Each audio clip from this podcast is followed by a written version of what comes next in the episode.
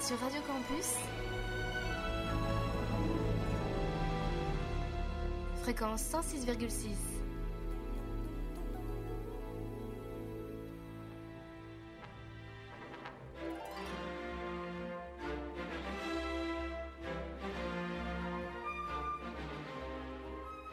Les aventuriers des salles obscures.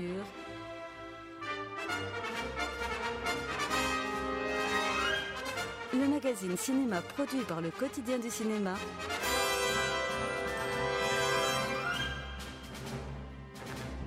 Présenté par François Bourg.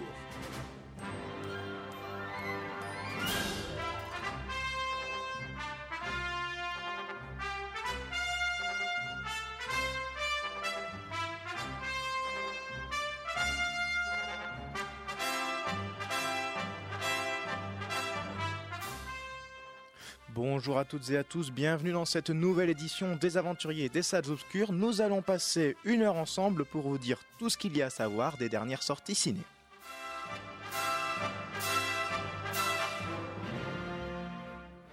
Nous vous proposerons une sélection variée parmi les films sortis depuis le 28 février. Nous commencerons d'abord par les comédies comme La Petite Famille, Spirou ou bien encore Madame Mills, avant de bifurquer vers l'action de Criminal Squad et Hurricane, pour terminer enfin sur The Disaster Artist et Eva.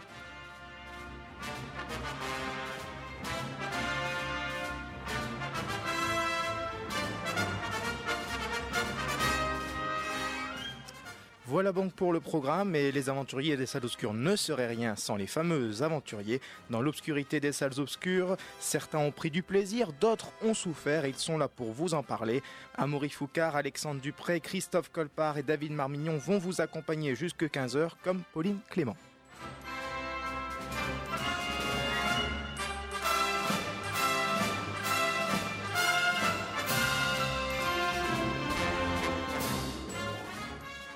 Pour donner le top départ de cette édition du 10 mars, je vous propose de démarrer par une petite composition musicale, un extrait de la bande originale du film Tomb Raider. On se retrouve dans quelques instants. N'oubliez pas, nous sommes ensemble jusque 15h.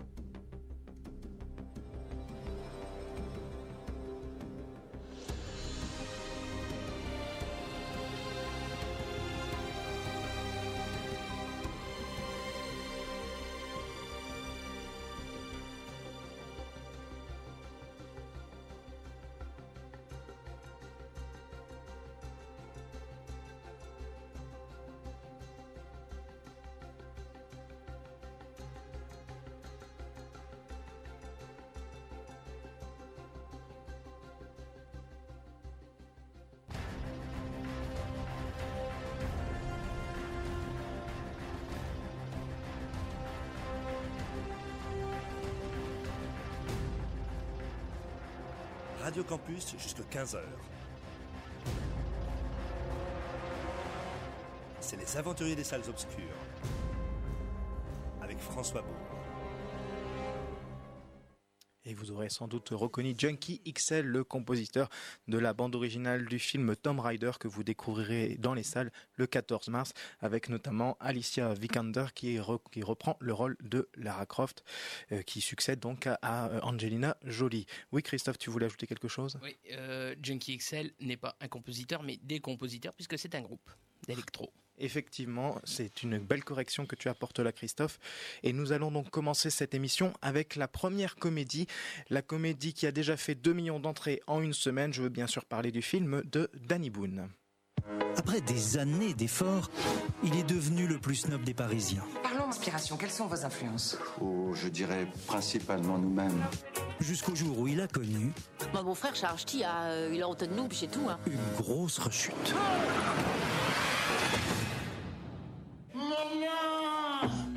Suis content de te dire, hein Vous voyez, il ne s'exprime pas encore bien normalement.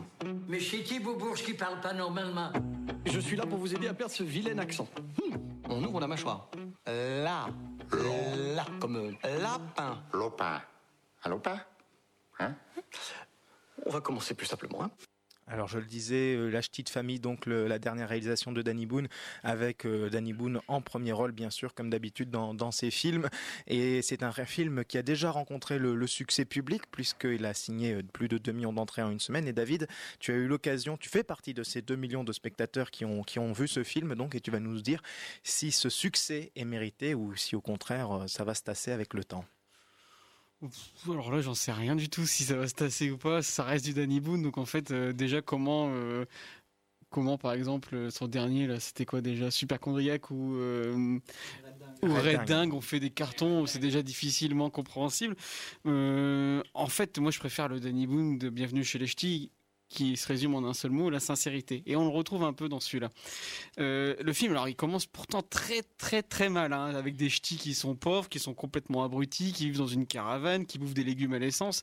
On se dit, ouh là là là là mon Dieu, ce que ça va être dur. Et mais en fait finalement ça se termine bien parce que voilà, ça n'est pas une comédie, c'est plutôt un film touchant sur les racines de Danny Moon. Et pour le coup, c'est un film sincère et c'est en ça qu'on se retrouve euh, qu'on essaye de voir que finalement c'est pas aussi scénique que ces derniers films. Mais alors par contre, euh, quand je dis que c'est pas une comédie, c'est pas une comédie. Le film est d'une lourdeur hallucinante. Toutes les blagues ch'tis ne fonctionnent pas. C'est pas parce qu'on est ch'ti ou qu'on a et qu'on a un accent, c'est qu'on devient forcément un abruti qui sait pas servir d'une salle de bain d'une machine à laver quoi. Enfin voilà, c'est c'est c'est ça qui me fait halluciner dans le film de se dire euh, c'est pas parce que t'es ch'ti que t'es complètement con. Et toutes les blagues du film reposent là-dessus. Alors après, euh, nous, en tant que personnes qui vivent à Lille, qui viennent du Nord, etc., moi personnellement, ça me fait pas forcément rire de voir Lynn Renault euh, parler ch'ti. Enfin, il suffit que j'aille voir mamie Janine, hein, qui habite à, à Kievrechin, c'est ma grand-mère, et puis j'ai Lynn Renault, quoi. Mais voilà, euh, le film euh, se suit plutôt bien, même si on a du mal avec cet humour un peu lourdingue. J'ai trouvé que... Alors, il y, a- un truc qui est assez amusant, c'est Pierre Richard dans le film, parce qu'en gros, il, il joue dans le film, mais il n'est pas du tout dans le même film que les autres. Donc, il fait du Pierre Richard, et c'est vraiment beaucoup mieux de le retrouver dans le rôle de Pierre Richard qui fait des gaffes et qui, et qui galère un peu à, se faire à manger, etc. Plutôt- donc, le Pierre Richard maladroit, plutôt que le Pierre Richard de Madame Mills dont on parlera tout à l'heure. Mais voilà, donc les acteurs se- s'en sortent très bien. Lynn Renault, Pierre Richard sont très touchants, même Danny Boone est très touchant. Et il y a, y a Laurent Sarné qui franchement m'a- m'a épaté dans le rôle, qui est euh, un personnage de femme qui existe vraiment, qui essaye de se battre pour, euh, pour son mari et qui apprend le ch'ti, etc. C'est un peu les meilleures scènes du film pour moi, avec celle de, de Pierre Richard. Voilà, bon, c'est un bon petit film euh, que je vais conseiller à ma mère, quoi. C'est un bon petit film du dimanche soir qui, qui vole vraiment pas haut, qui mérite absolument pas les 2 millions qu'il a déjà fait en une semaine, mais qui reste quand même assez touchant et surtout sincère pour euh, faire une séance assez honorable. On est loin de euh, qu'est-ce qu'on a fait au bon Dieu ou à bras ouverts, quoi. C'est surtout ça qu'il faut se dire. Touchant et sincère. Donc la, nouvelle réalisation de, Danny Boone, c'est, je crois, c'est ce qui plaît euh, principalement au, public qui va voir, euh, qui va voir le film et qui va surtout le voir pour pour Danny Boone, bien évidemment, puisque euh, si le film ne départ pas vraiment sur lui, le, on va arriver au, quart du film, on, on- c'est vraiment un one man show bah, autour de Danny Boone. Ouais, et puis bon, il y a toutes ces scènes un petit peu physiques qu'il aime faire, notamment la scène de la salle de bain où il galère à ouvrir un, robinet. Enfin, voilà, c'est des trucs un, un peu bizarres, mais en fait, ça va pas aussi loin que Red Dingue, par exemple, où là, on était vraiment dans la lourdeur euh, physique hallucinante. Euh, là, c'est quand même en mode plus mezzo. Euh, par contre, au niveau des blagues, on est carrément dans la phase B des ch'tis, quoi, de Bienvenue chez les ch'tis. Les deux films se rejoignent, dans leur sincérité, mais le premier volet est quand même d'un autre, autre niveau, quoi. Alors euh, Christophe, tu as également vu, vu ce film. Je crois que tu as apprécié aussi ce, cette réalisation. Euh, Est-ce qu'on est euh, dans une suite des ch'tis Parce que les ch'tis, on a l'impression que c'était le, nord versus le, sud, et là, on a l'impression, en tout cas dans la bande-annonce, qu'on est face à le nord versus Paris, quoi. Non, parce que de toute façon, Danny Boone l'a dit clairement que de toute façon, il n'y aura jamais de, de suite à Bienvenue chez les Ch'tis. Donc pour moi, La Petite Famille n'est pas une suite de Bienvenue chez les Ch'tis, c'est autre chose, c'est totalement différent. C'est. Bon, c'est, pour moi, voilà, j'ai l'impression que Danny Boone euh, euh, essaye de, aussi de, de- comme tu le dis, David, euh, il y a beaucoup de lui dans ce film. Je pense il y a beaucoup de choses qui sont personnelles dedans. Je crois qu'il reconnaît que à une époque, il s'est il s'est oublié lui-même d'où il venait, de, de, quel milieu il venait, parce qu'il est arrivé à Paris et que bon ben c'est sûr que la célébrité lui a peut-être un petit peu porté, porté à la tête. Moi d'ailleurs, le personnage de Laurent Sarnet me fait penser cruellement euh, à Judith Godrèche avec qui il était à une époque, qui lui a écrit des spectacles et ces spectacles étaient désastreux, ils étaient horriblement pas drôles, c'était d'une, c'était d'une d'une chienlit pas permis, c'était des spectacles monstrueusement, c'était encore même pire que du Gad Elmaleh. Donc euh, j'ai presque l'impression que il y a cette première partie où il joue le, Parisien très euh, très guindé, très euh, très snob. C'est presque pour dire à son public, à ses fidèles, je reconnais qu'à une époque je me suis je me suis perdu dans un dans, quelque chose qui ne qui n'était pas moi. Et là c'est vrai qu'il y a beaucoup de, il y a beaucoup de souvenirs peut-être de, son, son enfance, de son adolescence, très très personnels. Bon, euh, moi j'aime. pas des légumes à l'essence. Oui, non, ça c'est vrai que c'est un petit peu exagéré. Moi j'aime beaucoup le, j'aime beaucoup Lynn Renault dedans. Je trouve qu'elle est, elle est encore une fois formidable. Je trouve que c'est une très grande dame.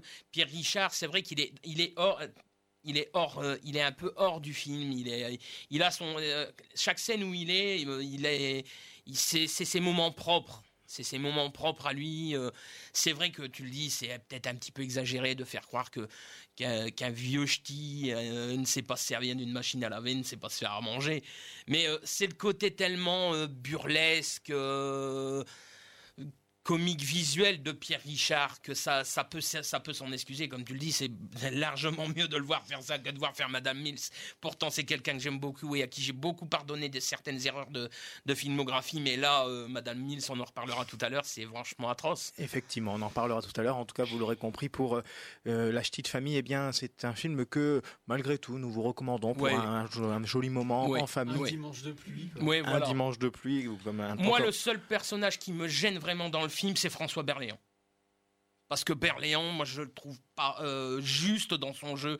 Je le trouve trop, euh, trop pesant, trop, trop, vraiment le, le père de, Laurent Sarnet, très, euh, qui ne pense qu'à sa société, qui ne pense qu'à l'argent, qui ne pense que sa petite bourgeoisie euh, il fait, le même rôle depuis, voilà qui fait le même rôle depuis presque dix ans. Ça. me franchement ce personnage n'aurait pas été dedans ça me gonfle et je suis très content que Danny Boone ait enfin donné un vrai rôle à Guy Lécluise parce que euh, c'était même dans Bienvenue chez les Ch'tis c'était quasiment que des apparitions. Là il a un rôle un peu plus consistant et c'est bien et j'espère que ça va continuer voilà, vous l'aurez compris. Donc, le, la petite famille, avec tout le casting que, Christophe vient de, nommer au, passage, vous le retrouverez en salle depuis le 28 février. Il est encore dans toutes les salles, dans toutes les bonnes salles de France. pour, cette 2 euh, millions 9 au box-office en une semaine, soit l'équivalent de Black Panther en trois semaines d'exploitation. Moi, je dis, Danny Boone, plus fort qu'un Marvel, faut le faire. Eh oui, mais ça, c'est qu'est-ce que vous voulez la, popularité pardon, de Danny Boone n'est plus à, démontrer. Sur ce, eh bien écoutez, chers amis, nous allons passer à la comédie suivante. Et Christophe, tu vas également prendre la parole pour euh, Spirou, mais avant, il y a bien évidemment la petite bande-annonce. Leurs aventures ont fait le tour de la planète. Leur nom Spirou et Fantasio. C'est nul comme surnom Mais c'est pas un surnom, hein Aujourd'hui, le monde est menacé par le terrible Zorglub. L'humanité va enfin se plier à ma volonté. Thomas Oliveres, Alex Lutz, Géraldine Nakache, Christian Clavier et Ramzi Bedia. Les aventures de Spirou et Fantasio. Une grande aventure pour toute la famille, actuellement au cinéma. Spirou et Fantasio, donc les aventures de Spirou et Fantasio, pardon, pour euh, cette nouvelle comédie. Et Christophe, tu as donc euh, vu ce film, tu voulais absolument en parler, même si il faut le reconnaître, il est difficile à trouver en salle. Je crois qu'on peut le voir à l'UGC Villeneuve d'Ascq et au, au, Kinépolis encore. au Ciné Lambersart et à Kinépolis. Ok, au Ciné Lambersart et au Kinépolis. Et donc tu as eu l'occasion de voir cette comédie. Franchement, euh, on pourrait peut-être s'en passer d'une comédie comme ça dans le ah, cinéma français. On peut clairement s'en passer. De toute façon, je suis pas surpris. Étant donné le réalisateur, pendant longtemps, j'y ai cru, j'ai voulu y croire. Mais franchement, Alexandre Koff, hormis le volcan avec Danny Boone dont on vient de parler, n'a fait que des mauvais films parce que le Père Noël avec Tahar Rahim, un téléfilm tout juste valable, euh, estampillé TF1, genre euh, Joséphine Ange Gardien, et maintenant ça, c'est franchement honteux. J'ai franchement, moi, euh, après celui-là, avec le Gaston Lagaffe de PEF qui arrive, j'ai vraiment l'impression qu'on est en train de d'enterrer une deuxième fois Franquin et ça, ça m'arrache le peu de poil qui me reste. Parce que c'est mal joué, c'est honteux. Thomas Oliveres et a vraiment une tête, mais dans douille, que tu as envie de baffer tout le long du film. T'as l'impression de le voir dans la toute épreuve, euh, dans, l'un de ses pires rôles. Le seul qui s'en sort encore à peu près bien, c'est Alex Lutz. C'est c'est pas encore du grand Alex Lutz comme on le connaît à la télévision. Clavier, alors là, j'ai juste envie de le pendre par les pieds parce que je n'en peux plus de ce, de ce jeu qui ressemble à chaque fois à la même chose. Ça, physiquement, c'est vrai que le maquillage, c'est c'est tout à fait le conte de Champignac, mais alors le ton de voix, le jeu, le surjeu, j'en peux plus, j'en peux plus. Et puis alors, un qui a le pompon du pompon, même si, je te le dis, au niveau des costumes, des maquillages, c'est très bien fait. Ramsey ressemble énormément Zorblurg. Mais alors faire passer Zorblurg pour un pour un gamin capricieux qui pique ses crises de nerfs, qui commence à zozoter dès qu'il s'emporte. Mais c'est insupportable. On veut faire du James Bond pour mots, mais c'est mauvais, c'est raté. Pourtant, ça a été écrit par euh, Suarez et Juliette Salès, qui ont écrit euh, presque la trilogie, euh, qui ont participé à la trilogie Belle et Sébastien. Mais là, c'est mauvais. C'est la pire comédie TF1 que j'ai vue sur l'année fin 2017, début 2018. C'est honteux. C'est mais, franchement, si, si le Gaston Lagaffe est aussi, honteux et déplorable que, le Spirou et Fantasio, c'est assassiner la carrière de, de, ce grand homme de bande dessinée qui était Franquin. C'est honteux. On ose dire du mal de Faites gaffe à la gaffe, la première adaptation de Gaston Lagaffe, euh, de Paul Boujna, frère de Michel Boujna, mais à côté, c'est un chef-d'œuvre. Mais euh, si vous voulez voir un vrai Spirou qui est super chouette, regardez le dessin animé des années 90 qui était pour le coup vraiment réussi. Ah, ça carrément, un peu plus, ça tournait un peu plus du côté de Tintin qui avait aussi une adaptation de télé euh, super réussie. Mais voilà, Spirou, c'est l'aventure, c'est pas euh, Alex Lutz et l'autre tétard. Quoi. Bah, Lutz encore s'en tire pas trop mal. Je trouve qu'il fait un fantasio plus ou moins correct, mais c'est pas ça qui sauve le film. Bon, après, Géraldine Nakache, le peu que tu le vois, que tu la vois, bon, elle est bien jolie dans ses shorts à faire penser à Tomb Raider, mais bon, il euh, n'y a pas de quoi de se réveiller la nuit. Hein. Il est difficile à arrêter ce Christophe quand il a quelque chose à dire sur un film, et notamment quand il veut descendre un film. Vous l'aurez compris, donc, euh, cette réalisation d'Alexandre Koff avec Thomas Oliveras, Alex Luce et euh, Ramzi Bedia, Spirou, les aventures de Spirou et Fantasio est donc un film à éviter. Si vous voulez aller au cinéma, il y a d'autres films à voir. Malheureusement, on va pas vous parler d'un autre, on va vous parler d'un autre film, mais pas d'une recommandation, si j'ai bien compris, car nous allons parler d'une voisine parfaite avec Pierre Richard, avec Sophie Marceau. Je veux bien sûr parler de Madame Mills. Je me présente, Léonard Rosenberg, escroc professionnel. Voici ma nouvelle victime. Bonsoir, je suis Mrs. Mills, votre voisine nouvelle. Excusez-moi. Je suis enchanté de faire votre connaissance. Elle possède, sans le savoir, une œuvre d'une valeur inestimable. Dites-moi, Hélène, cet objet-là dans la salle de bain, c'est très, très joli. Il appartenait à ma grand-mère, alors je ne le vendrai pour rien au monde. Hein. Dommage. Vous êtes une femme et faites-moi confiance, vous allez en rester une. Ah non, ça va, je vais donner. Hein. Les collants, les lolos, les gaines, l'épilation, tout ça, non, non. Excusez-moi, mais je vais aller remettre ma paire de couilles Pierre Richard dans ses œuvres, donc dans cette euh, dans ce film euh, Une voisine parfaite, Madame Mills. Donc euh, une réalisation de Sophie Marceau, avec Sophie Marceau bien sûr en premier rôle, avec Pierre Richard et David. Tu as eu l'occasion de, voir cette comédie, toi le spécialiste des, comédies dont on hésite à aller voir, car avec Christophe tu es le seul à, avoir vu ce, film et très clairement tu as passé un moment difficile. oui, c'était atroce, on peut le dire comme ça.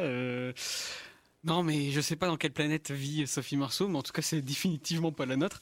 Le, film étant. Alors, déjà, il y, a, un gros problème dans le film, c'est le surjeu constant qu'il y a dans le film. C'est vraiment. Euh, tout le monde est à, pousser, les potards à 120 000 et ils sont tous en mode. Euh, hystérique. Et toi, tu regardes ça et tu te dis, mais non, mais déjà que j'avais du mal à, accepter votre postulat de base, mais calmez-vous un petit peu. Et, l'intrigue, elle fait ce qu'elle peut pendant 40 minutes jusqu'à la réalisation de la supercherie, comme quoi Pierre Richard est un homme. Et après, il reste encore 45 minutes jusqu'à ce que le film s'écroule complètement dans une intrigue complètement incompréhensible, inconstante et sans queue ni tête, ça va dans tous les sens. Et Pierre Richard, il est tout sauf crédible en femme. Il faut, faut le voir pour le croire. Enfin, qui peut croire à l'espace de 5 secondes que c'est vraiment une femme qu'on a là? Enfin, je sais pas, Robin Williams sur Madame Doubtfire, il avait des heures et des heures de maquillage. Là, ils ont juste mis euh, Pierre Richard avec une euh, perruque sur la tête qui parle comme ça? Ils se sont dit, ah, c'est génial, on va partir là-dessus. Le- dans dans l'intrigue du film, le, le personnage de, de Madame Mills devient un phénomène de société, notamment sur les réseaux sociaux. Toi, t'es spectateur, tu regardes le film depuis 10 minutes, tu peux déjà pas la supporter. Comment tu fais pour accepter le fait qu'elle devienne un phénomène de société, interviewée dans toutes les radios et sur toutes les couvertures de magazines? Non, c'est pas possible. Euh, je pense que Sophie Marceau, elle vit dans le monde de la drogue. Je pense que c'est clairement la- l'influence majeure de son travail. Enfin. hum, j'ai l'impression qu'avec ce film, c'est- aussi lisible que son discours qu'elle avait fait au Festival de Cannes. J'ai l'impression qu'on a exactement la même chose. quoi. C'est- Sophie Marceau sous coque slash Tranxène qui nous fait un, son, son petit délire. Elle se fait plaisir. C'est jamais drôle. Toi, tu finis ou perplexe ou atterré. Ça va dans tous les sens. Ça, ça va dans tous les sens. Ça revient jamais nulle part. C'est vraiment une catastrophe industrielle. Et je pense que ça a juste été euh, financé sur le nom de Sophie Marceau, qui, est bien mignonne dans le film, qui, qui, qui s'amuse. Enfin, la réalisation est pas trop dégueu, je trouve. Il y a une belle lumière euh, dans des, dans des studios pourris, mais elle essaye de faire des trucs. Mais alors, une espèce de comédia dell'arte euh, complètement réchauffée, complètement ringarde, c'est vraiment assez hallucinant à voir. Et dans la salle, les gens partaient, et on est tous sortis dans, dans le même état, c'est-à-dire l'état catatonique, perplexe de qu'est-ce qu'on a vu, qu'est-ce que c'est que cette daube. Alors pour euh, corroborer ton propos, David, je découvre que l'idée originale euh, vient euh, de, fin, de sorry, du film, que donc Sophie Marceau a déclaré lors d'une interview qu'elle a eu l'idée lors d'une soirée. Donc une soirée après beaucoup de verres de vin, je pense. Je n'en dirai pas plus, en tout cas c'est ce qu'elle déclare. Elle a eu donc effectivement l'idée lors, d'une soirée et il y a effectivement des accents euh, de Madame Doubtfire. En tout cas c'est ce qu'elle c'est ce qu'elle déclare dans, dans, ses différentes interviews. Malheureusement, Christophe, on est très très loin de Madame Doubtfire. Ah oui, très loin, très très loin, euh, carrément à l'opposé même, euh, parce que franchement, bon, euh, Sophie Marceau a fait quand même deux réalisations, euh, par les mois d'amour et La Dame de Deauville, La disparue. de Euh, Deauville. La disparue de Deauville, excuse-moi, euh, qui étaient franchement des bons films, des films sérieux, mais de bons films. Là, je pense qu'elle n'est pas faite pour tourner de la comédie. Je pense qu'elle est pas. euh, euh, en jouer certaines, comme euh, de l'autre côté du lit avec Danny Boone, pourquoi pas.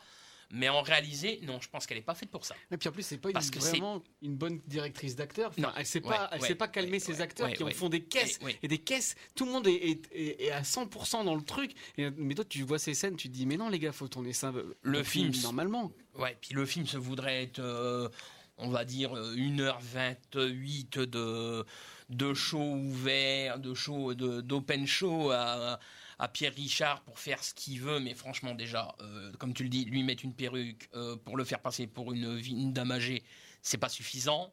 Le, ces blagues, c'est zéro pointé, parce que suffit d'entendre. euh, les, extraits de la bande-annonce que tu nous as passé, déjà au niveau de la voix, ça va pas, ça suit pas. Deuxièmement, c'est vrai que c'est pas crédible.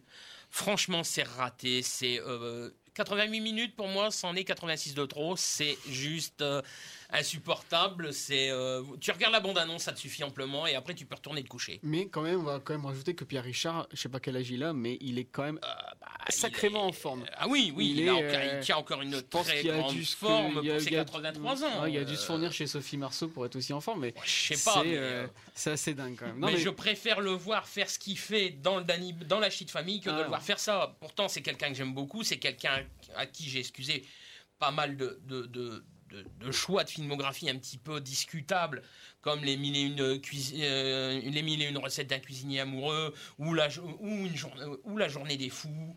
euh, qui n'étaient pas franchement ses meilleures euh, compositions, mais je peux comprendre qu'il ait eu envie de, de- de donner quelque chose d'autre que, que l'éternel grand blond. Mais là, c'est pas- c'est même pas.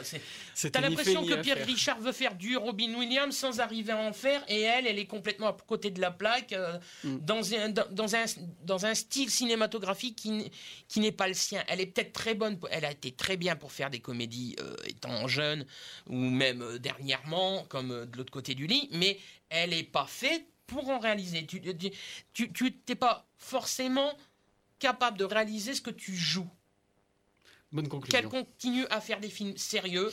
Des polars, des drames. Ok, c'est des, trucs historiques, c'est très bien. Mais qu'elle évite de faire de la comédie, euh, d'en réaliser surtout parce que ça devient limite pénible. C'est presque une douleur. euh, c'est pire qu'un suppositoire.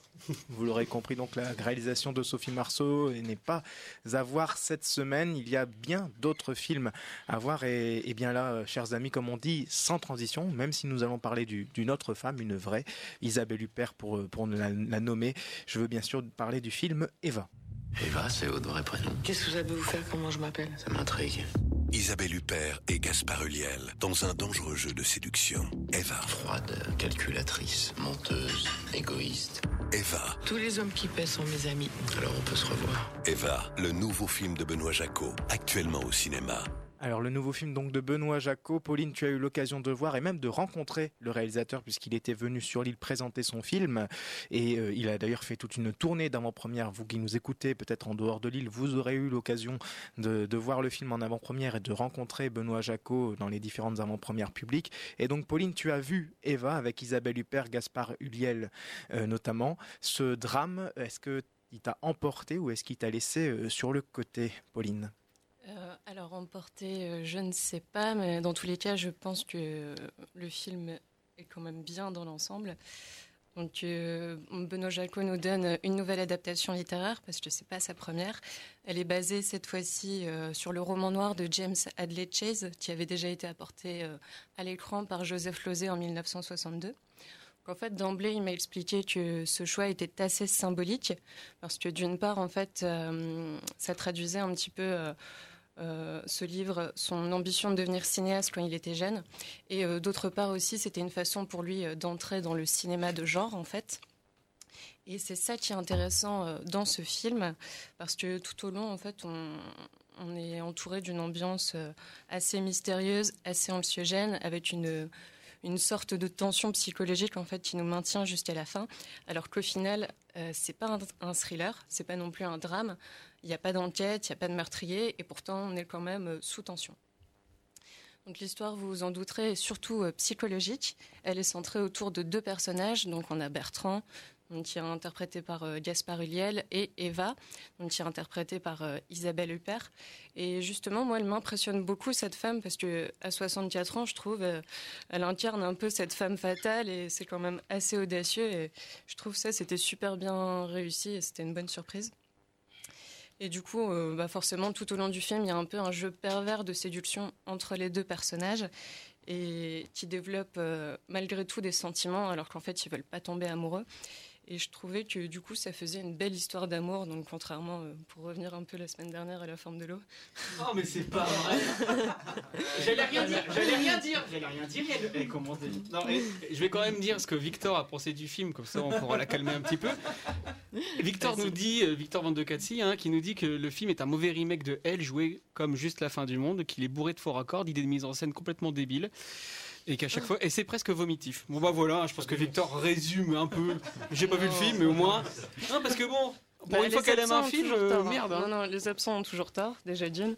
Et franchement, euh, pour avoir rencontré Benoît Jacot, et c'est vrai que le film est pas facile d'accès en fait, parce que, enfin, comment est-ce qu'on peut s'identifier au personnage?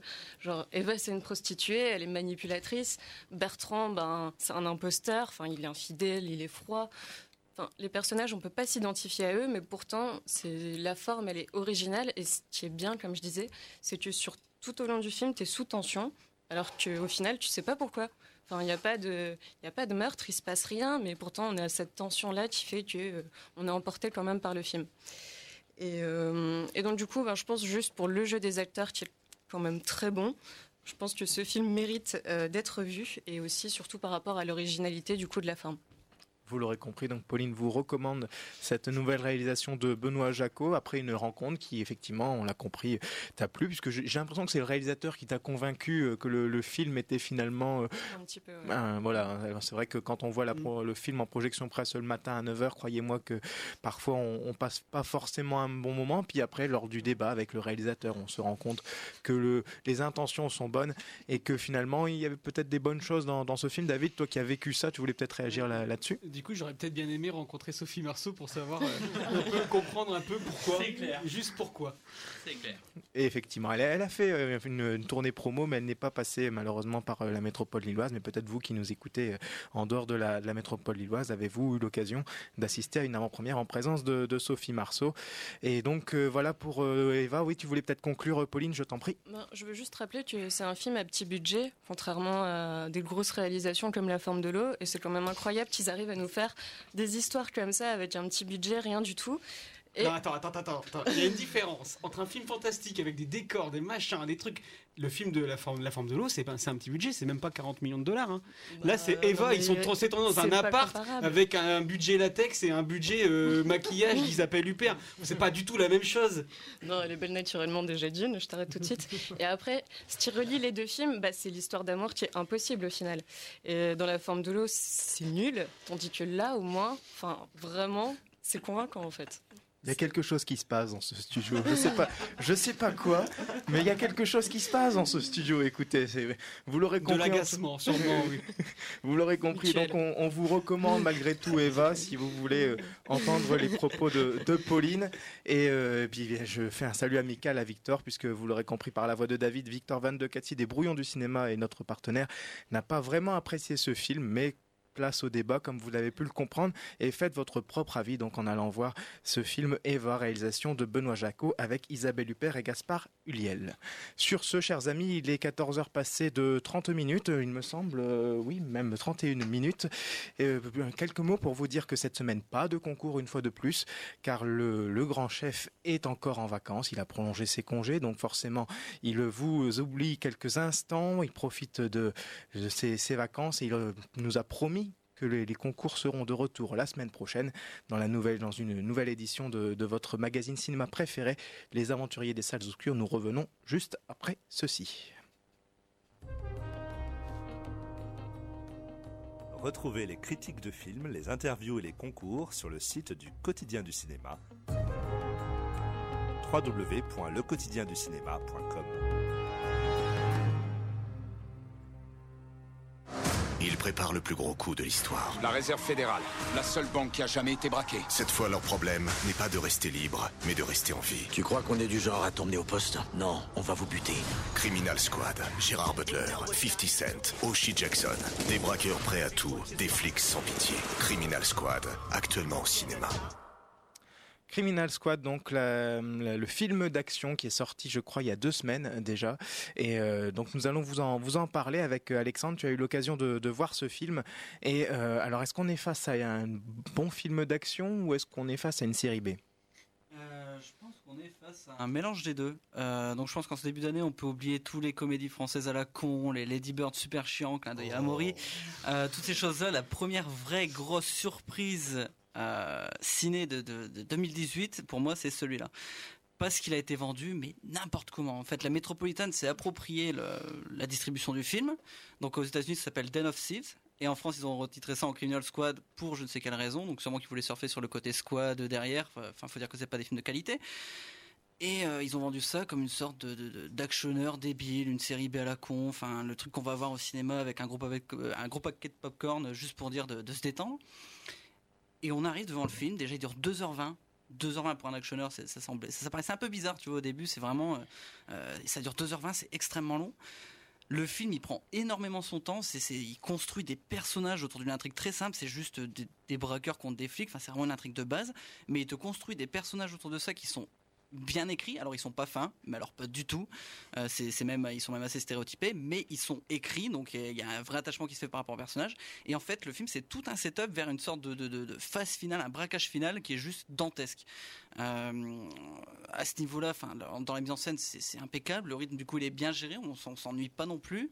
Euh, je vois Christophe qui fait un peu la gueule, mais il dira après pourquoi. Euh, on s'ennuie pas trop. Enfin, c'est, vraiment, euh, il y a de la tension en permanence. C'est-à-dire que les, les, criminels et les flics, ils se croisent régulièrement, mais ça donne pas lieu à des joutes d'action comme on verrait dans n'importe quel actionneur débile. C'est vraiment genre des, ils se toisent du regard, ils se provoquent et tout, mais ils, savent très bien qu'ils peuvent rien faire. Et à ce niveau-là, le film, il veut relativement réaliste.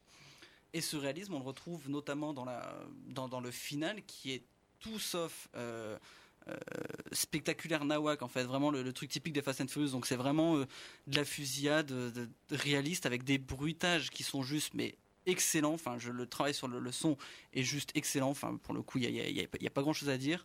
Euh, c'est- filmé à l'épaule, c'est très bien foutu, c'est très immersif. Et du coup, non, c'est une vraie bonne surprise. Enfin, même dans les, braquages en eux-mêmes, à un moment, ils, braquent. euh, Enfin, c'est le début du braquage final, en fait, qui se déroule en deux temps. Ils braquent une simple petite banque. Alors, ils arrivent dans la banque. euh, ils immobilisent les civils avec des colsons. Enfin, c'est c'est vraiment, c'est très simple. C'est vraiment très euh, sobre. Il y a personne qui gueule. Il n'y a pas d'hystérie ou quoi. Et ça dure, ça dure, ça instaure une tension permanente qui marche du tonnerre. Donc ouais, Criminal Squad, pour le coup, c'était vendu comme une série B à la con. Ça reste une série B, mais haut de gamme et surtout qui sait prendre son temps, quoi. Un film donc avec euh, Gérard, Gérard Butler en rôle principal. Et Amaury, tu as eu l'occasion de, de voir ce film aussi. Alors, est-ce que tu es du même avis qu'Alex ou au contraire euh, que- Complètement, complètement. Et moi, je dirais même que j'ai beaucoup apprécié, surtout apprécié le côté complètement con euh, du film. En fait, on est à mi-chemin entre les deux meilleurs Michael du cinéma américain, Michael Bay et Michael Mann. Euh, donc alors c'est plein de, de répliques testostéronées à mort, complètement con, mais qu'on adore, c'est génial. Enfin, Gérard Butler, il débarque sur une scène de crime, il ramasse un donut, il fait oh je suis tellement faim que je boufferai même ce donut et puis il le bouffe et tout, puis il traite euh, un mec du FBI de, végétarien à qui, lui il répond mais non je suis pas végétarien, je suis vegan. Enfin c'est plein de dialogues comme ça, complètement hallucinant. Plus tard il dit euh, ouais le vendredi c'est ravioli, mais alors moi j'étais complètement halluciné de, de ces dialogues pendant la première heure du film et puis après je suis complètement d'accord avec, euh, avec euh, Alexandre. Le côté euh, sérieux actionneur fonctionne super bien. On- moi, j'étais j'étais surpris par toutes ces scènes d'action qui sont super bien réalisées, super prenantes. Peut-être que là où le film pêche un peu, c'est la manière dont il singe Hit. Euh, de toute évidence, le duo entre euh, Gérard Butler et Pablo Schrader, c'est une reprise de De Niro Pacino. Ce qui marchait avec De Niro Pacino, c'est que les personnages étaient hyper solides, hyper bien écrits, hyper bien interprétés. Euh, chez Criminal Squad, le problème c'est que celui de Butler, certes il est écrit, mais il est complètement imbuvable, il est Butler, horrible. quoi. Oui, voilà, il, il est, il est rigolo, il est très Il rigolo à voir. hamster, quoi, mais, en même temps, enfin voilà, il est tellement stéréotypé et tout. Et l'autre, Pablo Schrader, je suis désolé, il n'est pas écrit du tout, donc on s'en fout complètement en fait du duel entre les deux. Et ça, c'est c'est un petit peu dommage. Mais euh, je boude pas mon plaisir devant ça parce que quand même, c'est un super popcorn, popcorn movie. Euh, la révélation du film, c'est euh, O'Shea Jackson Jr., qui est le fils de Ice Cube, qui a un super rôle, super sympa, et qui vous réservera plein de surprises à la fin du film. Donc euh, pourquoi pas, si vous voulez vous éclater un petit peu, autre que, enfin voilà, c'est pas le film qu'il faut aller voir avec Tati comme la petite famille. Il faut aller le voir avec vos cousins, euh, avec vos potes, avec des popcorns. Vous allez vous éclater. Alors, avant d'entendre Christophe sur Criminal Squad, euh, Alex, tu voulais rajouter quelque chose Ouais, Amaury parlait de l'interprétation de Butler. Butler, je crois que je l'avais pas vu aussi vénère depuis 300 euh, quand il jouait Leonidas. il a exactement les mêmes mimiques. où Il est ultra crispé et t'as l'impression que le mec il va exploser à tout moment. Et euh, du coup, il marche super bien. Et surtout, c'est le retour de 50 Cent au cinéma. Ah oui. ça fait longtemps qu'on l'avait pas vu, euh, au moins dans un bon truc quoi. Et pareil, il est toujours dans ce mode, dans, dans, dans ce mode gangster, enfin over the top. c'est- c'est c'est- c'est juste magique quoi. C'est quand même la version discount de Hit à votre truc. Là. Un petit peu, un petit peu. Malheureusement, Bah, c'est la ça, version, Malheureusement, euh, c'est ça. C'est, je, je, je critique. J'ai pas détesté le film, mais je trouve. Je, bon, le casting il est ce qu'il est. Bon, c'est pas des, c'est pas les, c'est pas des premiers de la liste. hein. Euh, les premiers de la liste ils sont chez Man. hein. Euh, euh, les Mais premiers. c'est Sparta Ah bah oui, bah, je suis désolé. euh, tu regardes, tu regardes Hit, Hit, il y a rien, à, y a- rien acheté, ni le casting, ni la photographie, ni la musique. Là, bon, c'est fait avec, c'est, c'est joli, c'est gentiment bien fait. C'est un bon film d'action polar. C'est vrai que ça pompe énormément du côté de Hit, même peut-être un peu trop à mon goût, parce que pour moi, Hit est une référence indéniable. Et euh, c'est ce franchement pour moi un des films les plus importants depuis ces 20 dernières années dans le monde du polar néo-noir. Et euh, franchement, bon, c'est c'est vrai que ça se regarde bien, mais je suis là où le film me gêne, c'est c'est qu'il fait 2h20 quoi. Il gagne, il gagne de ça. Trouve Non, que- non, non, non, non, non. Tu, il y a- il y a- il y a- franchement, toute la, toute, toute la partie où Butler commence à déplier ses plans, à, à analyser euh, chaque. Attends, attends, Butler qui analyse. Ouais, ouais, c'est c'est déjà ça le problème, c'est déjà ça le truc qui va pas. Lui analyser quelque chose, bon, tu te, tu te demandes. Mais ça, il prend à prendre son temps à tout, tout détailler. Euh, Il y a des moments où tu regardes ta montre, tu dis bon les mecs vous êtes gentils mais putain sortez les calibres, sortez les munitions que ça bouge un peu parce que sinon sinon on t'a regardé un, épisode de Derrick quoi merde. Mais non, mais les dialogues sont si passionnants que les Oh, scènes d'action, tellement c'est du summum, ça a c'est été beau écrit free sur absolu. ça a été écrit sur du PQ. Non, mais moi, au moins, les films de la canon, ils avaient le, ils avaient le respect de Ah. durer une heure et demie, quoi. Ouais, voilà, voilà. Là, tu le fais, euh, tu le fais une heure, allez, une heure cinquante, pas 2h20. Attends, il te fait 2h40, tu t'ennuies pas un seul moment. Là, 2h, celui-là fait 2h20, il y a des moments où tu regardes ta montre, tu dis, bon, les mecs, vous sortez les munitions parce que euh, sinon, moi, je vais boire une bière. Ça va. C'est peut-être ça qui t'a manqué. Oui, C'est ça qui t'a manqué, en fait. Vous l'aurez compris, les comparaisons ne sont pas forcément heureuses, en tout cas quand il s'agit de, de comparer les films, puisque Criminal Squad euh, est un petit, un petit hit, mais malgré tout, si on oublie hit, peut-être qu'on peut parler là, pour le coup d'un film agréable à regarder avec euh, l'ambition. Mais long. On avait compris, effectivement, que, que c'était long. Comme cette intervention. Je pense que, je pense qu'effectivement, notre nos auditeurs ont compris que, que tu as passé un long moment devant. devant- donc voilà pour Criminal Squad. Donc vous l'aurez compris, euh, malgré tout, il y a deux pour pour un contre. Même si le contre fait entendre bien sa voix, euh, vous l'aurez compris, c'est plutôt une recommandation. Merci Christophe pour euh, ton intervention que, que j'imagine l'auditeur a, a appré- a apprécié. Euh, il est peut-être d'ailleurs aussi parti boire une bière en, en t'écoutant. Sur ce, on va peut-être passer au, au film suivant et non des moindres, chers amis, puisqu'il s'agit de The Disaster Artist car c'est un film un petit peu particulier. Amaury, tu vas, ou même Antoine, tiens, on va démarrer par Antoine. Tu vas nous en parler de, The Disaster Artist, donc la réalisation de James Franco, si je ne m'abuse, où on retrouve notamment son frère Dave Franco. Alors Antoine, as-tu apprécié cette... euh, Est-ce qu'on peut parler d'ovni de ce Disaster Artist Ouais, c'est quand même un ovni. C'est, euh, ça flirte avec le, le Ed Wood de Tim Burton, mais ça flirte. C'est pas totalement ça. Et, euh, et en fait, il y a ce qui, me gêne dans, la carrière de James Franco, c'est que bon, c'est un acteur excellent. Il y a, a rien à dire. Sauf que ses réalisations passent vraiment inaperçues. Je, crois qu'on peut pas, comme je dis, on peut pas citer de tête à un film de James Franco comme ça, sauf si, on s'y connaît vraiment. Et, euh, en fait, justement, dans Disaster Artist, on le sent parce que on regarde le film, on se dit, euh, en fait, qu'est-ce que t'as fait en, gros, tu incarnes le personnage de Tommy Wiseau à la perfection, mais à part ça, qu'est-ce que tu as fait la, réalisation est tellement plate que du coup, tu, on regarde le film et on se dit, ben, T'aurais pu faire quelque chose de fun. En plus, tu t'es entouré du- d'une équipe, d'une famille. Enfin, t'as Seth Rogen, t'as Judah Pato, euh, t'as Alison Brie, euh, t'as Dave, euh, Dave Franco, donc du coup ton frère. T'as tout- toute, ce- toute cette équipe-là. Et tout ce que tu fais, c'est essayer d'aller dans le sombre, dans le sérieux, etc. Et du coup, on regarde le film et on se dit, ouais, c'est un peu dommage. Il y a, y a des scènes qui sont drôles, mais ça, en fait, c'est plus, euh, c'est plus une envie. Euh, c'est plus une envie vraiment d'incarner euh, Tommy Wiseau que de réaliser en fait. C'est plus une envie de tiens, je vais je vais donner une âme à Tommy Wiseau et en même temps un petit peu me moquer de lui que que vraiment de réaliser quelque chose sur Tommy Wiseau. Et C'est tellement dommage en fait, c'est tellement dommage. Mais est-ce que tu as vu The Room? Oui, j'ai vu The Room. Ouais, non, parce que je pense que le film euh, est, est intéressant, surtout si on a vu The Room euh, au départ. Parce que sinon, je pense que. Enfin, du coup, moi, tu vois, le film, j'ai trouvé que c'était une comédie vraiment, vraiment drôle. Je me suis vraiment claqué des barres pendant tout le long du film et, et c'est pour ça que c'est étonnant que tu dises que c'est un film sérieux parce que moi je trouve que justement c'était un, un joli hommage à The Room enfin un hommage. Mais euh, j'ai trouvé que c'était j'ai trouvé que c'était deux films en un en fait. T'avais- d'un côté tu avais le making of du pire, film de la terre parce qu'il faut qu'on rappelle ce que c'est un peu The Room. Hein, Christophe il va pouvoir nous en parler après. Et après c'était une étude de caractère de, de Tommy- sur Tommy Wiseau quoi en fait. On sait toujours pas son âge on sait toujours pas son origine on sait toujours pas toujours pas d'où vient son argent.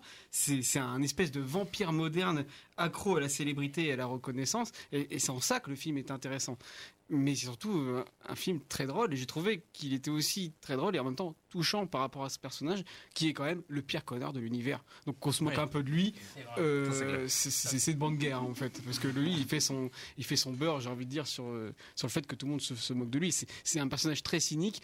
James Franco est très cynique quand il étudie et c'est c'est un univers très cynique mais qui, qui, qui en fait un film plutôt cool Alors avant de- d'entendre Amaury sur, euh, sur The Disaster Artist, Christophe, tu voulais peut-être te resituer sur euh, le film dont, dont a parlé euh, David, The Room. The donc, Room, oui, bah, c'est considéré comme beaucoup, et entre autres par le site Nanarland, comme le pire, comme l'un des pires films faits au monde depuis euh, depuis plus de depuis plus de 20 ans. Et quand tu l'as vu, tu, tu comprends pourquoi. Et tu, et tu comprends pourquoi Parce que c'est quand même difficilement regardable jusqu'au bout. Faut vraiment se. Faut Bah, en fait, il faut forcer. être Bon, en- entre amis L'avantage c'est qu'il fait une heure et demie. Bon, euh, euh, voilà, The Room ne dure pas 2h20 Dieu- et Dieu merci parce que sinon ça serait pas Mais supportable. en gros, il faut être plus- en- entre amis euh, dans une soirée. Il faut en faire une soirée pinard nanar. Et là, tu, tu Euh, prends toute la conscience de ce film qui, qui devient génial à plusieurs. Quoi. Euh, Pinard, Pinard, euh, je serais oui. plutôt Bourbon parce que faut vraiment s'attaquer le cerveau pour comprendre The Room, hein, attention. Puis bon, comme tu le dis, Tommy Wiseau, c'est quand même une énigme. Tu sais, on ne sait pas d'où il vient, on ne sait pas, euh, on ne connaît pas son âge, on ne sait pas d'où vient son argent, on ne sait pas comment il a financé The Room. Euh, euh, c'est un type, tu dis, comme tu l'as dit tout à l'heure, très particulier, très spécial. C'est quelqu'un qui est quand même euh, puant de mégalomanie, qui se, euh, qui se vante d'avoir fait mieux qu'Ed d'avoir fait le pire film du monde. Et euh, après, on, on s'étonne que beaucoup euh, le ridiculisent, mais euh, il se ri- moi je trouve qu'il se ridiculise lui-même déjà et d'une. Alors c'est vrai qu'il y a un cynisme très présent dans Disaster Artist et ça c'est la c'est un petit peu la patte de James Franco euh, sur euh, sur ce personnage là, sur ce style de film là. Après dans la distribution, moi je trouve qu'il y a quelqu'un qu'on a oublié de citer, qui est Zac Efron qui a, quand même un beau rôle aussi. Excellent.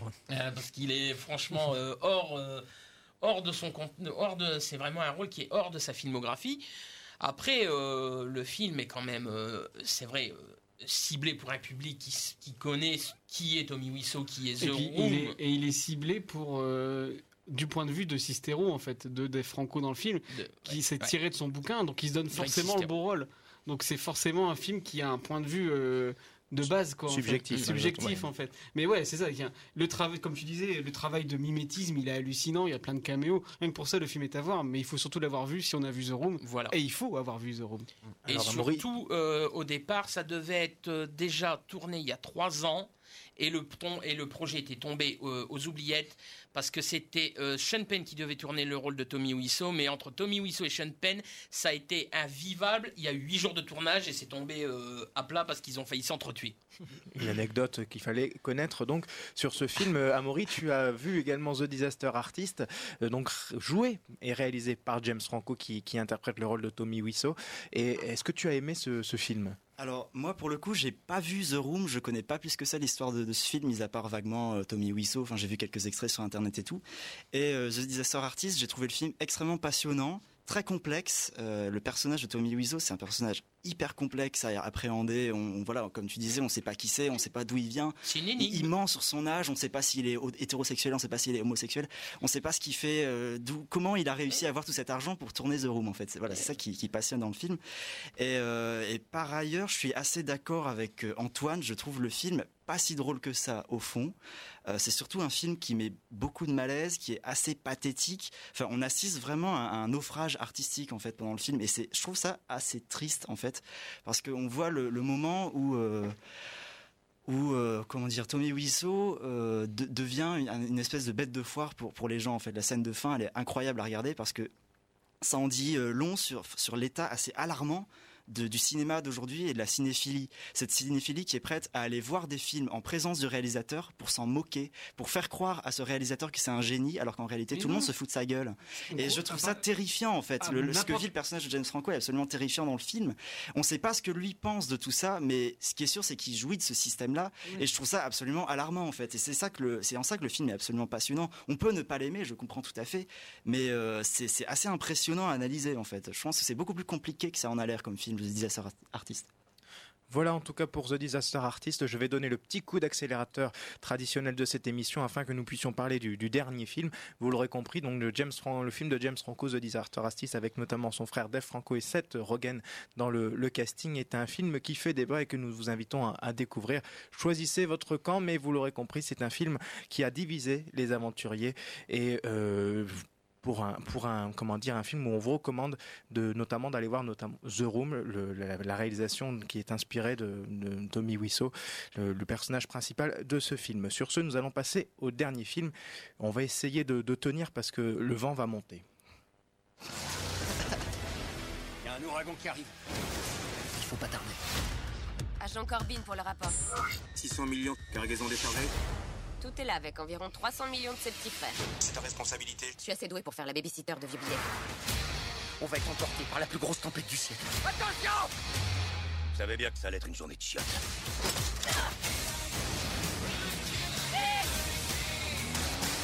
T'arrêtes de faire mal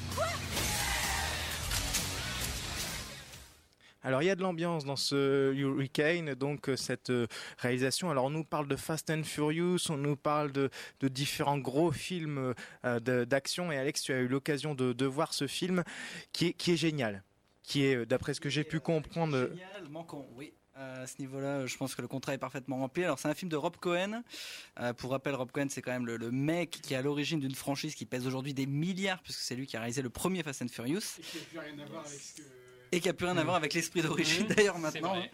Euh, il a aussi fait Furtif, donc il est, doué pour cramer de l'argent. hein. C'est- Rob Cohen, il est comme ça. Et ici, il te fait un croisement entre Twister et à peu près euh, na- le film de braquage le plus con au monde. Euh, il te fait un truc mais improbable, c'est d'une connerie, mais c'est drôle. Enfin, ça, ça marche carrément quoi. On a Toby Kebbell et Maggie Grace qui sont en roue libre. Enfin, il n'y a, a- a pas de- jeu d'acteur. Enfin, littéralement, il n'y a, a pas- de jeu. C'est- pas joué. les, les répliques sont nazes. Euh, c'est- complètement con. Il y a des scènes qui sont abra, abracadabrantesques. C'est super dur à dire. Euh, Il y, a, il y a un passage dans un centre commercial où euh, le, le- le fameux passage ballon de baudruche. En fait, on a une partie dans la bande-annonce où on voit les persos s'envoler par le toit, sauf qu'ils montent pas le plan juste après où on les voit juste pendus au bout d'un fil et puis ça fait vraiment effet ballon de baudruche quoi. Les effets spéciaux, ils sont mais immondes. Alors il y a une partie du film qui est jolie, qui est propre, il y a une bonne photographie, et il y a une autre partie où ils ont ils ont claqué 100 dollars pour faire les effets spéciaux, c'est pas possible. Donc à ce niveau-là, c'est- moche. Et il y a ce grand final à la Mad Max qui est honteux. Enfin, c'est super drôle, mais c'est c'est minable pour le coup. Enfin, c'est à voir juste pour le fun avec une une bonne pinte euh, dans la gueule quoi. C'est sinon euh, sinon il y a rien à voir. Alors euh, Antoine, est-ce que tu es du même avis que, que Alex? Il n'y a rien à voir, à moins d'être complètement détendu pour voir ce film? Ou détendu, euh, oui, euh, si on a la, oui, si on a la gastro, euh, oui, d'accord, mais non, c'est, non, c'est vraiment, c'est vraiment, euh, c'est, non, c'est vraiment, c'est, c'est quand même, en plus, euh, il y a, moi, je l'ai vu seulement en français, j'ai pas pu voir la, version Comme tout le monde, originale, je pense, ah, comme tout le monde. malheureusement, j'ai envie de dire, et euh, j'ai été le voir et c'est, euh, c'est vrai que j'ai, j'ai, un, j'ai un peu souffert, quoi, j'ai un peu souffert, euh, même un peu beaucoup, quoi. Et surtout, mais en fait, il y, avait un concept, euh, même si, même si c'est voilà testostérone et tout, mais il y avait un concept intéressant. C'est un peu dans le dans le style dans le chaos, dans le chaos. Est-ce que en gros euh, dans le chaos, est-ce que tu vas est-ce que tu vas faire ça Est-ce que tu vas faire des trucs euh, illégaux dans le, dans, le, dans le chaos, etc. C'est intéressant. Je dis pas que c'était une idée de génie, mais euh, c'était intéressant. Et après, c'est ouais, c'est roue libre sur roue libre. C'est c'est- waouh, c'est chaud. Et il y a même une scène qui est euh, euh, la scène avec le, camion et tout, qui est exactement la même scène que, dans Fast and Furious, où il saute sur le camion et tout. Et j'ai regardé, j'ai fait, mais bah, j'ai déjà vu ça avec euh, avec Vin Diesel et tout. Qu'est-ce que tu fais là? Voilà, j'ai pas compris en fait. Vous l'aurez compris, donc euh, Antoine a été plutôt sceptique. David et Christophe, vous avez eu l'occasion de voir ce film. Rapidement, si vous voulez dire votre, avis sur ce, ce film. C'est- C'est c'est nul, mais c'est super fun, quoi. C'est un nanar euh, bien attachant par ce gros bourrin de Rob Cohen. Alors, ça commence comme Twister avec le père qui meurt. Tu te dis, tiens, c'est qu'ils font exactement la même chose que dans Twister, c'est marrant. Puis d'un seul coup, la tornade bouge et elle se transforme en tête de mort. Et là, on se dit, ah ouais, non, c'est pas Twister, c'est un gros nanar des familles. C'est génial. Euh, non, mais le film, il ressemble plus au final. euh, En fait, la comparaison avec Twister est, est un peu usurpée. Je trouve que le film ressemble plus au final à Pluie d'enfer, un Exactement, film de mon- 99 voilà. avec euh, Christian Slater Voilà. et Morgan Freeman. Voilà, c'est ça. C'est des gros gros moyens au service de pas grand chose, mais on s'y amuse vachement bien. Mais alors si tu rajoutes dans le dans l'optique là, dans le, dans le mix, le petit combo VF pourri plus dialogue sorti tout droit des pires films de la canon des années 80, hein. Il y a moyen de Ah passer. non, c'était mieux. euh, chez, la, chez la Canon, c'était quand même mieux écrit que Non, mais Il y a moyen de passer un petit moment des familles, euh, un bon petit samedi soir avec des bières assez sympathiques. Ça va pas plus loin, mais franchement, on se marre bien. Rien que pour voir Maggie Grace qui joue du fusil à pompe pendant que Toby Cable conduit son tank, là. euh, non, mais voilà, quoi, ça, ça reste, ça reste Hurricane, quoi, voilà. Bah attends, c'est Rob Cohen. Rob Cohen, c'est pas un mauvais réalisateur, mais c'est quand même quelqu'un qui a fait quand même beaucoup d'actionneurs. C'est quand même, euh, c'est quand même le type qui a fait, euh, comme disait Alexandre, c'est le type qui a fait Furtif, c'est le type qui a fini la, la franchise La Momie avec euh, La Momie, la tombe de Ah l'empereur. oui, Dragon, c'était génial, ça, avec avec le yak qui pète, là. Ouais. C'est quand même euh, bon. Ces, ces deux derniers films avant Hurricane, c'était quand même un voisin trop parfait avec Jennifer Lopez et puis le fameux Alex Cross avec Tyler Perry, qui est bon ag- agréable, mais bon pas. Non, mais il avait fait non. Daylight, c'était bien avait- Daylight. Voilà. Après ces gros morceaux, ces gros morceaux, bah, c'était euh, effectivement le premier. euh, volet de la franchise qui est devenu Fast and Furious ça a été aussi là ouvert aussi une autre franchise avec Vin Diesel qui était Triple X Et quelle franchise voilà. Il y a eu aussi, bon, tu disais Daylight, mais il y a aussi eu euh, Cœur de Dragon avec euh, Très bonne musique, voilà. très bonne Et musique. puis, euh, le film n'était pas mauvais. Puis il avait fait aussi un très beau biopic sur euh, la vie de Bruce Lee, Dragon, l'histoire de Bruce Lee.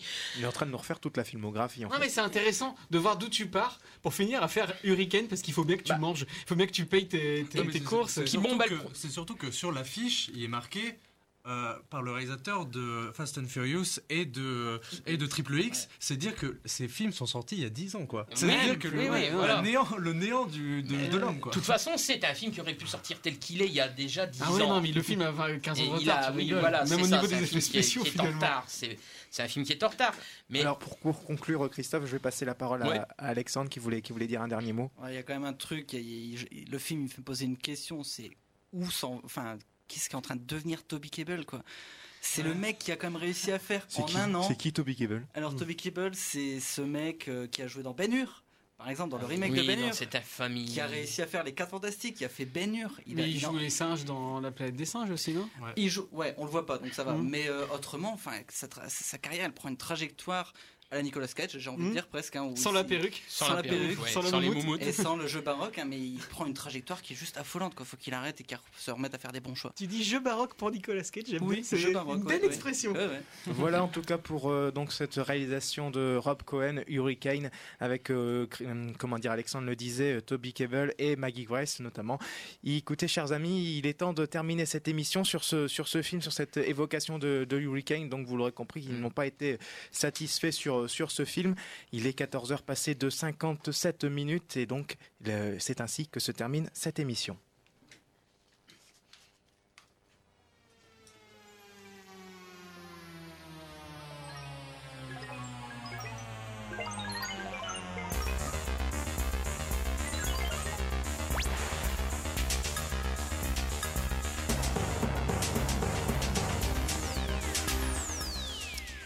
Vous écoutiez une édition de votre magazine cinéma Les Aventuriers des Salles Obscures, une émission présentée par François Bourg et animée par Pauline Clément, pardon, Antoine Dubuis, Amaury Foucard, Alexandre Dupré, Christophe Colpart et David Marmignon. La semaine prochaine, Christophe Dordain fera son retour pour une nouvelle édition de votre magazine cinéma. Les Aventuriers évoqueront notamment les films Hostiles avec Christian Bale ou encore Tom Ryder. Euh, en attendant, bien sûr, vous le savez, vous pouvez nous retrouver sur le site du quotidien du cinéma pour suivre l'actualité ciné au bien sûr. Les lumières se rallument alors que le générique final défile. Dans quelques instants, la suite des programmes sur Radio Campus. Il me reste à vous souhaiter une bonne après-midi sur notre antenne et de belles aventures dans les salles obscures. À la semaine prochaine. Salut.